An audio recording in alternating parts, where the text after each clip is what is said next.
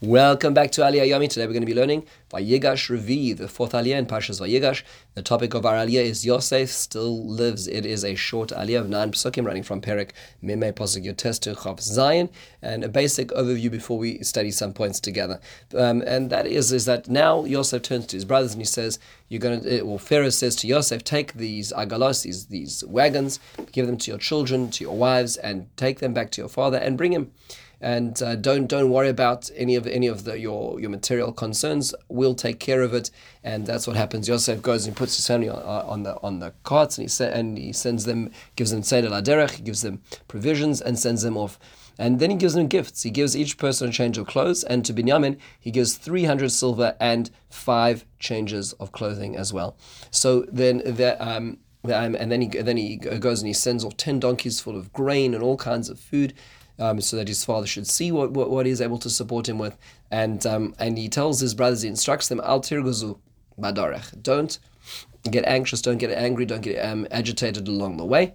And they they that's what they do. They go back, they come to to their land of Canaan, and they tell their father, Od Yosef the famous words, Yosef still lives, and he rules over all of Egypt. Yaakov at this point in time, Vayofog Liboy is is, so surprised, almost faints in surprise. In, in surprise, and they tell him all these these issues that have happened. He sees the carts, and he his spirit is is uh, regenerated. He's he vatachiruach Yaakov avihem. So very beautiful aliyah. A lot of points to ponder here. First question is is that the um, the Gemara in Gillah already asks us in, in Daf Tezayin Amud and that is, is that what is Yosef doing with this gifts business? Here he goes, he gives these gifts to all the brothers, and he gives Binyamin five times the amount of clothes, and he gives them 300 silver. That, I mean, that's, isn't that just the same problem which got them in there in the first place? Where Yaakov gave the Kesonis Passim to, to, to Yosef, create a jealousy which ultimately led to the sale of Yosef. So why, why in the world is he doing this? Why is he, why is he starting jealousy again? He's just sowing discord in the same way that it was created in the first place.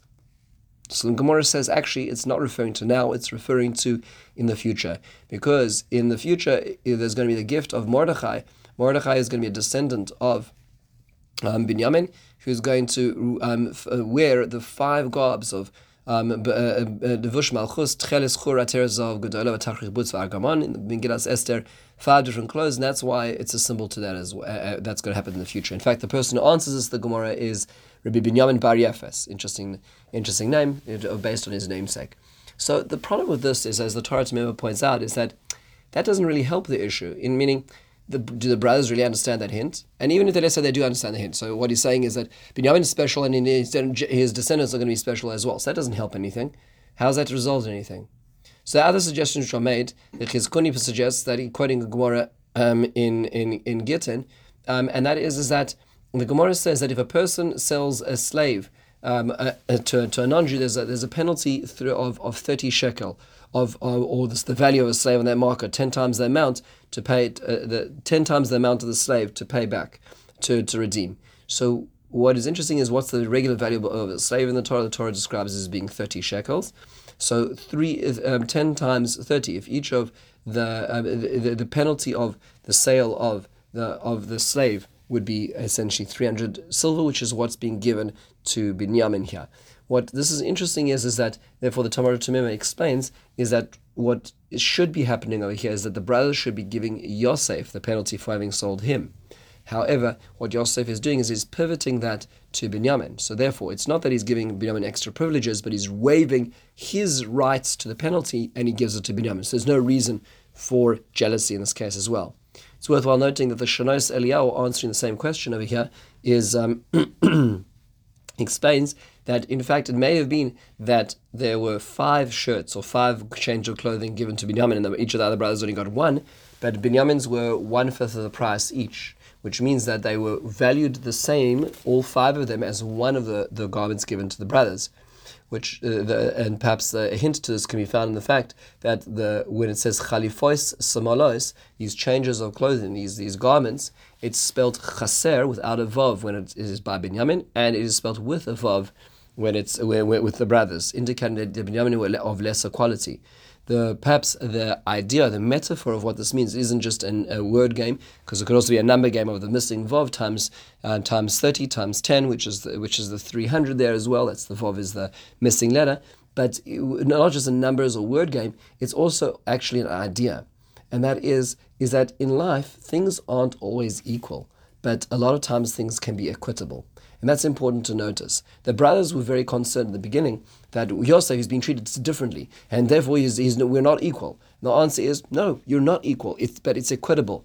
Every child, every son, every leader has their own light to, to, to, to, to share, to hold up, and it's not going to be the same but it, does come out the same at the end of the day. It may be worth the same amount, even though there may be different quantities of what you're given. And that's what he's teaching. I'm going to favor Binyamin, but he's not really being favored because he's getting the same amount. It's just he has a different burden to carry. Yosef's trying to turn this into an educator's moment to educate his brothers about this. Interesting uh, uh, observation also over here is when he tells the brothers, Al tirguzu baderek, to not get agitated along the way. What does that mean? Rashi brings three fascinating explanations. Number one is he says, Al tisasku bidvar halacha. Don't be involved in too depth, too deep a conversation of halacha or deep philosophical ideas because you're going to get agitated through this discussion and it's going to make you vulnerable. Another possibility, he says, is don't take a psiagasa, large steps. Large steps are associated with, the, as the Gemara in Brachos stuff, Mim Gimel and Beis tells us, with a person becoming less spiritually observant of the surroundings, less aware of what they're doing and where they're going. It, it, it diminishes one five hundredth of the light of a, per, a person's eye. So don't go in that direction to make yourself vulnerable. And finally, perhaps most likely the, on the level of pshat, is don't blame each other. Don't spend the trip back saying, I told you so, well, you did it, but you suggested it, but you didn't intervene, but you just went with it passively. Don't get into those kind of conversations. You're going to make yourself, um, um, you're going to make yourself vulnerable. Rather, go and and um, and do your mission, do your bidding. Walk walk forward. Don't look with your head over your shoulder, which will ultimately bring you more tsaras. Now, who told Yaakov and how was he told? So Or HaChaim HaKadosh says, well, there's a few steps you see that are, that are said here. First of all, if you look at the psukim over here, it describes Vayagidu, and they, they described, they told Eloi to him, Leimor, saying, which means the first thing they did is they said, Father, we have news. And this already made him, this braced him for the next step. The next step was he was going to tell them something important, and um, and uh, th- therefore he could receive the news. Then, if you look at the word od, that there's that he, they say od Yosef Chai. The word od means also, which means that the first way they started suggested Or HaChaim was they said, well, you know, Shimon's all right, he's back. Benjamin's back, he's all right. These are all good things. And odd, and there's another thing you should know Yosef is still alive as well. So they sort of couched it in the other good news as well to be able to allow him to appreciate this. There is, of course, a very famous Sefer Hayashar, that is a Midrash, which describes that um, when they were on their way back, they, they were racking their brains. They couldn't work out how it was that they could um, break the news to, uh, um, to their father. So what they did was they approached um, the daughter of Asher, whose name was Serach, and she was a musician and she, they asked her they, they, she, she, she, they asked her to play a tune with this idea and that's what happened. So um, what she, she did was she sat in her presence and um, and she she played on a musical instrument and sang and uh, she she talked about Yosef Dodi Chai. My uncle Yosef is alive she carried on playing this and playing this and as he heard this subconsciously it became more pleasing and more pleasing to him and put him in the right mood. And you know, sometimes where the idea subconsciously enters our mind and, and sort of makes its way in, so that when they came to bring the news to him, it was already almost as if the news had already subconsciously been, been broken to him. So it was less of a jarring experience as well. Now, Or HaChaim does point out that, in fact, it does say the word vayagidu, the word hagid in the Torah is a strong expression, perhaps a harsh expression. And part of that is that the consequences of them telling them telling um, Yaakov would be questions, uncomfortable questions for them is, well, how did he get sold? How was he in Egypt? And those are very difficult questions for them to have to answer, but nonetheless they did so because it was important. Finally, what was it about the carts? It says that Yaakov saw the carts, and then he uh, he was, uh, um, so to speak, revived, and he realized that Yosef was was in fact um, was telling the truth. This whole story is true. So the Rashi quotes a very interesting um, idea in Chazal that the last matter that, that Yaakov and Yosef were discussing 22 years prior was the notion of Egla Arufa. What is Egla Arufa? It is, literally means the calf that is broken. So it refers to a situation which would happen in the future, a halachic concept in the future that if there were to be a dead person, a, a person who's found murdered between villages and nobody knows where um, who murdered that person, they, they measure to the, the the closest.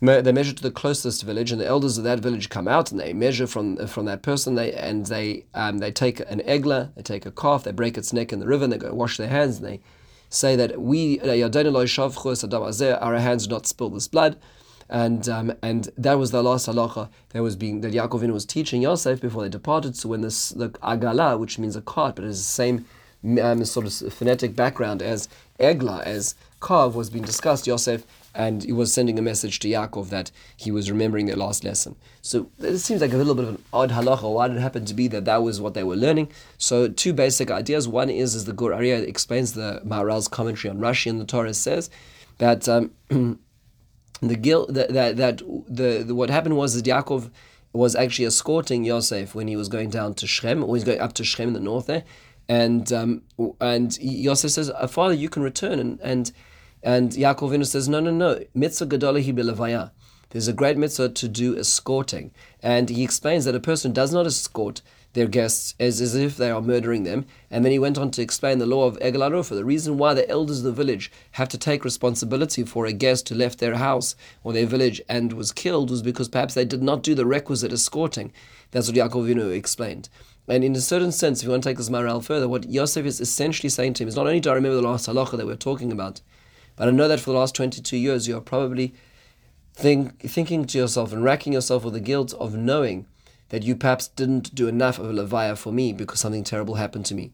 And Yosef was, in a certain sense, t- telling his father, "It's all right, it's all right. You did what you should. I understand the mitzvah egla rufa. That's that, that is what perhaps is being conveyed over here as well.